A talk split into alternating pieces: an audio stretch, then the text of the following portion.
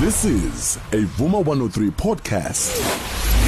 Sisonala on Vuma 103 Drive. Ya namhlanje sithi ake si sibheke le le ndawana yawo ama NPO abanye baba nenkinga yokwazi ukuthi ke hey usenze njani uma ngabe seku ukuthi ke sekuya endabeni zentela eh ngiyayikhokha ngiyikhokhe noma abantu bayitshela ukuthi akufanele bayikhokhe ngoba be be NPO nakho ke okubaluleke makwazi okokuqala ukuthi uma ngabe ukuthi uregister i-NPO non-profit organization noma i-NPC awukwazi ukuthi ngenxa yokuba nesitifiketi nje kuphela ebese uthi u-exempt kwi-tax. Cha lokho uku-aplayela eceleni kuyena uSARS ukuba ukhona ukuthi ucommissioner of SARS ofanele ukuthi akunikeze isitifiketi se-exemption.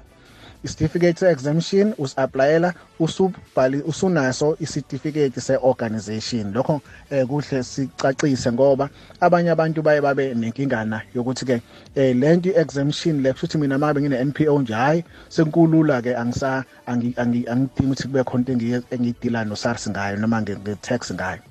Nakho ke okubalekile kumbuzo wesibili uthi ke kubaleke ngani ukuba ngibe income tax eh, exemption kubalekile ukuthi ube ne-income tax exemption kwekukuthi uma ngabe uzama unxenxa izimali uzama ukuthola izimali ama-grant uthi uzama ukuthola i-support eyi-financial support especially ku-private sector kuthatha kube yinto ewuchukumisayo u-private sector uma ngabe bezodila ne-non-profit organization or non-profit company ene-tax exemption. Ngoba kwenza ukuthi uma ngabe bebekade bedonata lokho kudonata kwabo ngezimali ezithize bayakwazi ukuthi bese beyoziveza ku-SARS ukuthi benze isenzo esihle badonata ekutheni-ke kube ukuthuthuka noma ukusizakala kwabantu abathile noma komphakathi.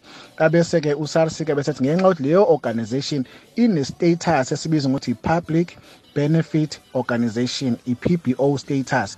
Ngaleyo ndlela nenze isenzo esihle bese kuthi ke bakuprove kanjani na?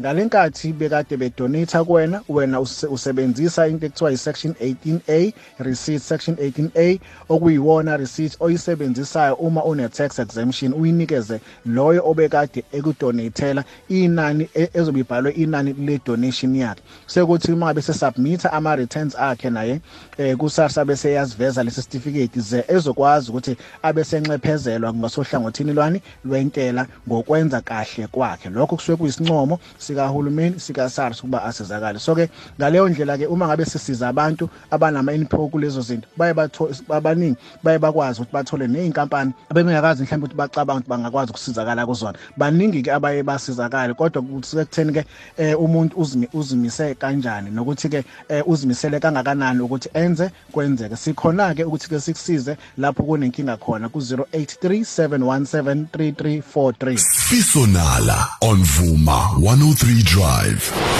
This is a Vuma 103 podcast.